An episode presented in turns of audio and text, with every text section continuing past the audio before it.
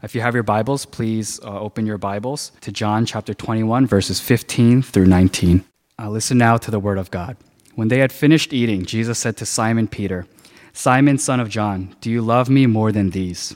"Yes, Lord," he said, "you know that I love you." Jesus said, "Feed my lambs." Again Jesus said, "Simon, son of John, do you love me?" He answered, "Yes, Lord, you know that I love you." Jesus said, "Take care of my sheep." The third time he said to him, "Simon, son of John, do you love me?"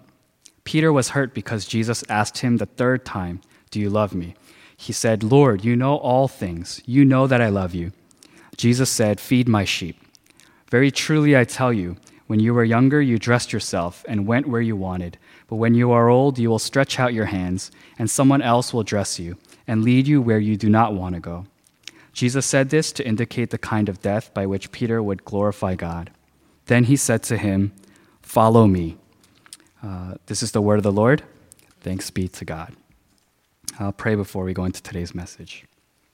God, fill us with the Holy Spirit, for it is through your Spirit that I speak, and it is through your Spirit that we listen and receive. So Lord, open up our hearts, open up our ears. Lord, help us to receive the word and allow it to transform us. Your word is what gives us life. Your word is what gives us direction. It is the lamp unto our feet. So Lord, would you open up our eyes and help us to follow the path that you have set for us. Help us to listen well to your word. Help us to not be stubborn and set in our ways. But Lord, as clay in your hands, may we be molded and shaped in the way that you want us to be. Lord, it is your word that will do that. And so, Lord, help us to receive it with an amen and to digest it well, to live it out through our weeks. We thank you, God, and all this in Jesus Christ's name I pray. Amen. I feel almost apologetic because on a week-to-week basis, when I think about sermon writing, I can't help but think about sermon examples that center around my niece. And I know at some point you will get sick of it, and maybe you are already sick of it. And it's at that point that, you guys will beg for Moksanyam to give a guest speaking appearance. But again, I see my niece once or twice a week, and seeing her grow has been one of the greatest blessings in my life. It's taught me a lot about love. It's taught me a lot about acceptance. This little child that can't do a thing for me except smile once in a while. And sometimes she doesn't even smile. Sometimes she looks at me and she cries. But for some reason, I know that I love her. And I know that no matter what she does, I will love her. And seeing her grow up, seeing her develop has been one of the greatest joys in my life. She's not even my child. And it still brings me so much joy to see her grow. But one of the things that I'm very thankful for is that my sister and my brother-in-law, they don't live too far away from me. They live in Manhattan, and though sometimes it takes over an hour to drive there, it's not too far that I'm not able to see her. And so since I'm close to her, I get to see the changes. I get to see her develop. I get to see some of the things, the growth that she has. And every day we go, wow, I can't believe she's doing that. One of the things that she's doing these days, and it's been a very big headache for my sister and my brother-in-law, is that she started rolling. And so she can roll from her back to her front, and she just rolls and rolls and rolls and rolls. And so while when she couldn't roll, they would put her down into the crib. And she would just lay still and she would fall asleep. But these days they have trouble putting her to sleep because they put her in the crib, and then as soon as they come out and we look at the baby monitor, she's like rolling around in the crib. And sometimes she's banging her head against the side of the crib, she's upside down, she's like sideways, and she's just all over the place these days. But when we look at that, we go, man, she grew up so much. And so I had a chance to actually visit her yesterday, and just looking at her eating, and just looking at the way that we interact with her, we looked at her and we say, man, how is this the same baby? She couldn't even lift her head before. And now, she's doing all kinds of things. And you got to listen, yesterday she treated us. She blessed us with like 45 minutes of babbling straight. She just wouldn't stop. She just sat there by herself babbling the whole time. And when I looked at her, I said, yeah, she's growing. She's changing. And when we look at babies, we know that. We expect it. And we accept that they are ever-changing. And that's something that I want us to consider. That's something that I want us to think about. That analogy of a baby that's growing, developing, changing day by day. That's something that we need to see inside of ourselves as well, in our relationships with God.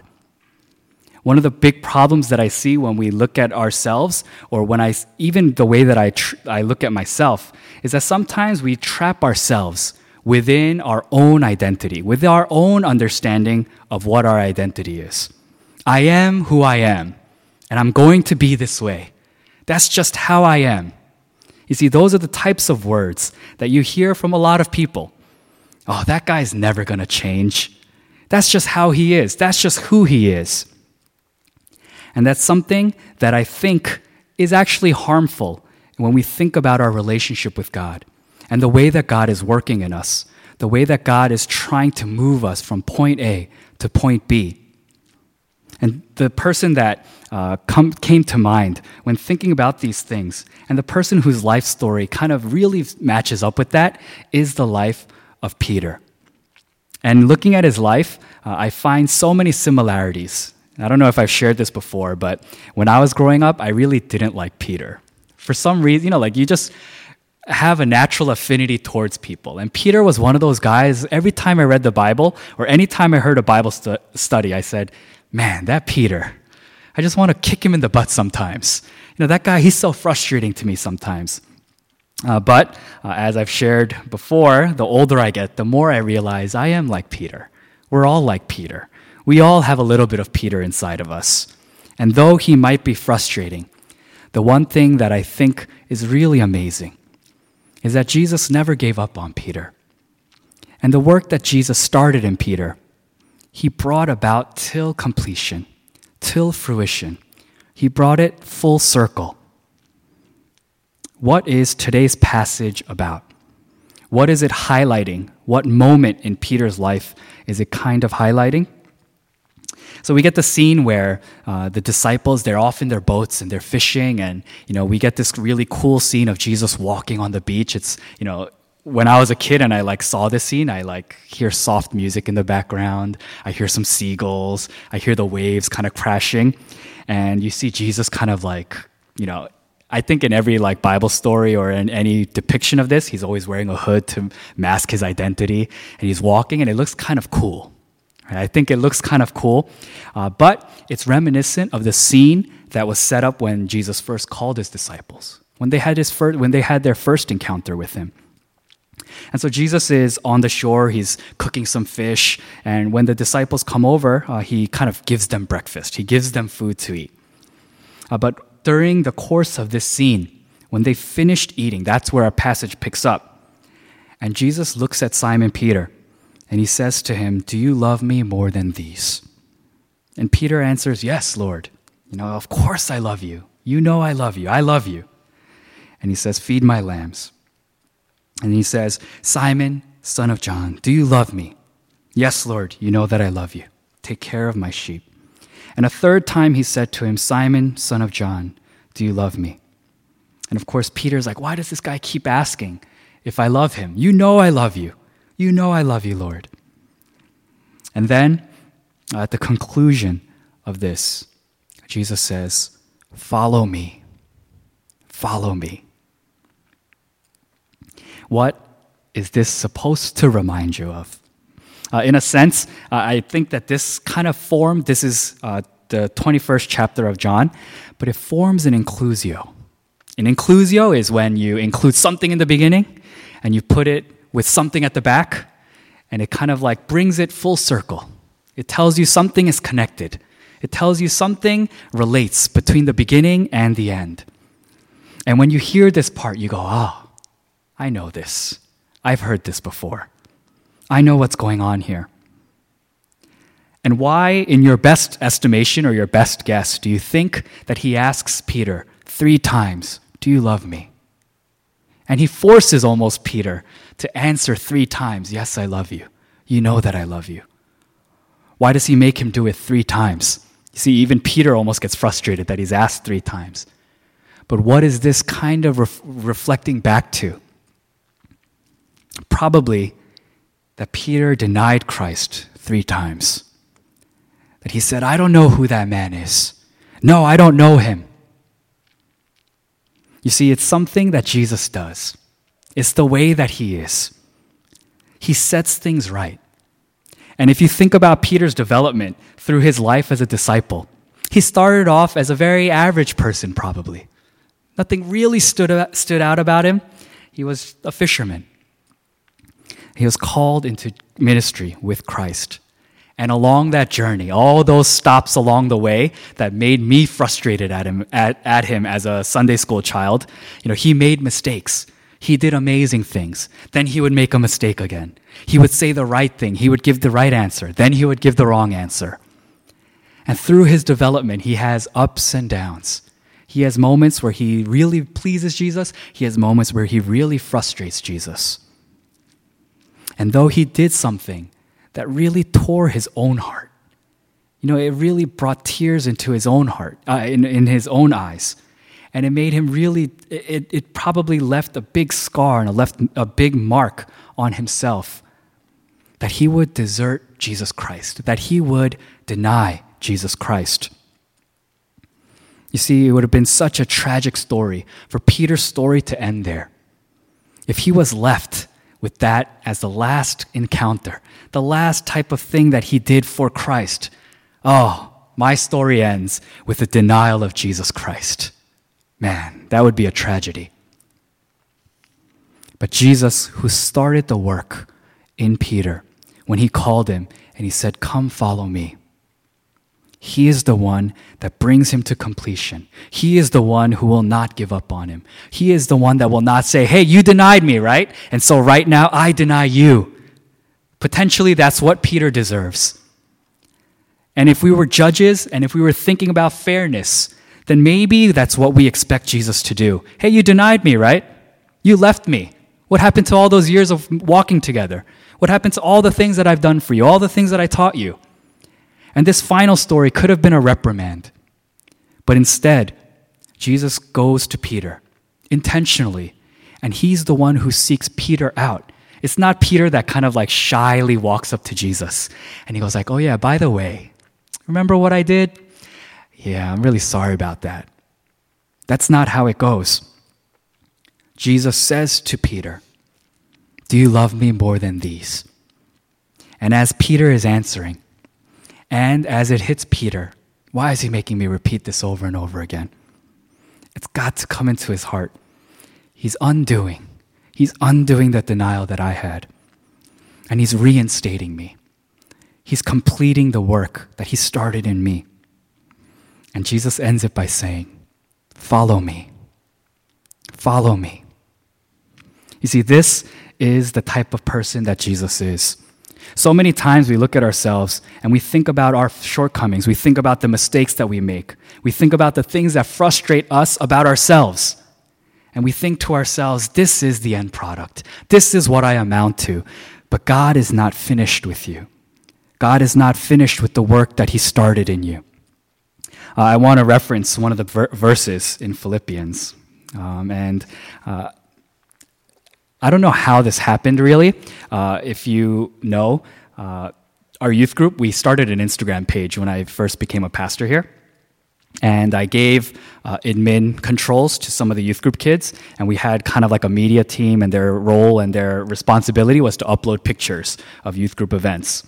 And so, we've been kind of consistent in uploading pictures. But at some point, someone uploaded something. And I don't know who it was, and I still haven't really asked who it was, but I just left it. But it was a reference to this verse.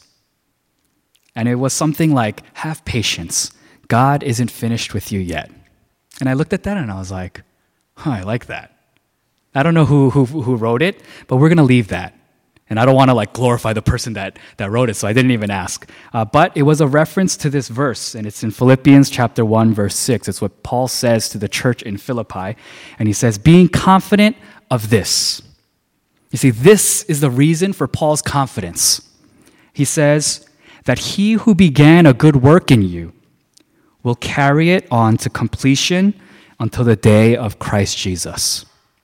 You see, that's the reason for Paul's confidence. Not because he taught them so well. Not because, I'm a great head pastor. I'm a great missionary. And the lessons that I taught you, I know you're going to, be able to stand upon those things. The example that I set you, though, that's what you're going to really find confidence in. That's not the reason for his confidence. He says, being confident of this, that he who began a good work in you will carry it out onto completion until the day of Christ Jesus. And sometimes as parents, we look at our kids and we think that we know them, because we were there I'm not a parent, but you look at your kid and you think we know who they are because you've spent every day, watching them grow up. But sometimes even as parents, even as pastors, we have to look at our children. We have to look at the people around us and know that the work is not finished. It doesn't matter how old they are, how long they've been a Christian. Even as we look at the elderly members of our church, we look at them and we say, the work that Christ started in them is not finished. And Christ is still doing something. And he will do a new thing in their life until the day of Christ Jesus. And when we look at our people like that, when we look at ourselves like that, then it leaves room for hope. It leaves room for change. It allows the Holy Spirit to work something inside of us that is new, that is different, that is transformational.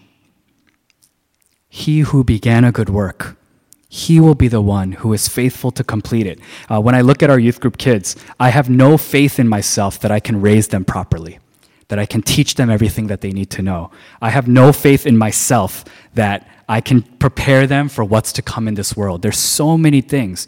There's so many struggles. There's so many hardships. There's so many new experiences. And I know I cannot prepare them for those things. And even as parents, even as the primary people who teach them, you will not be able to prepare them for all things.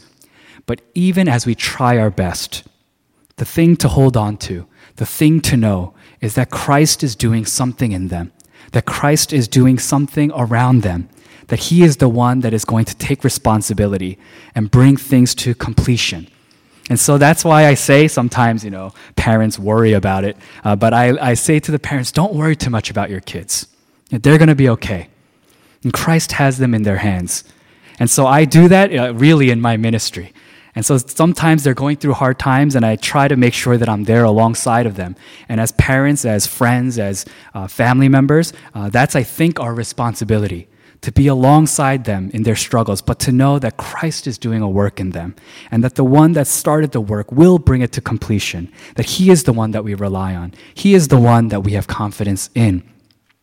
And so my plea to you is the people around you, even yourself.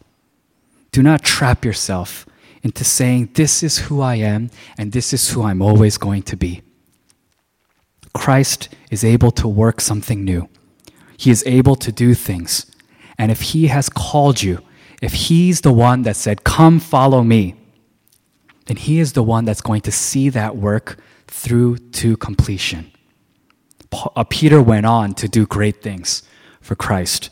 And once he started, and once he was on that road, he didn't turn back to the point where it cost him his life.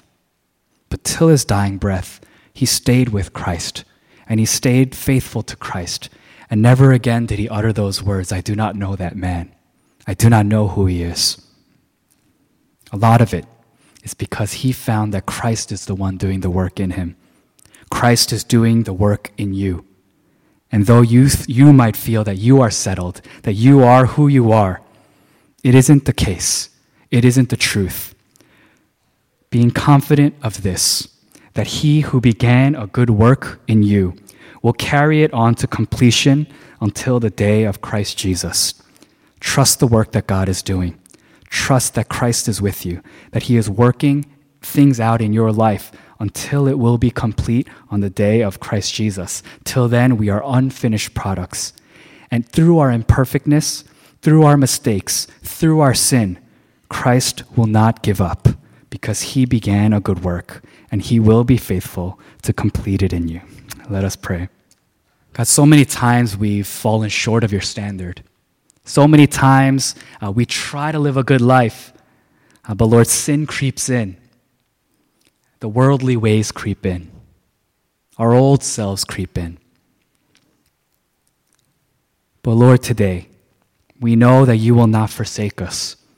We know that you will not leave us. That you, O Lord, will reinstate us. That you will call us back. That you will remind us of the call that you've given to us. Lord, thank you. It is through your grace alone. It's not because we deserve it. But Lord, you will complete your work. You've called us your children and you've taken responsibility of us. And Lord, we know that that's something that we can stand upon. That's something that we can call our rock. So Lord, help us to stand upon it. We thank you, God. We love you, and all this in Jesus Christ we pray.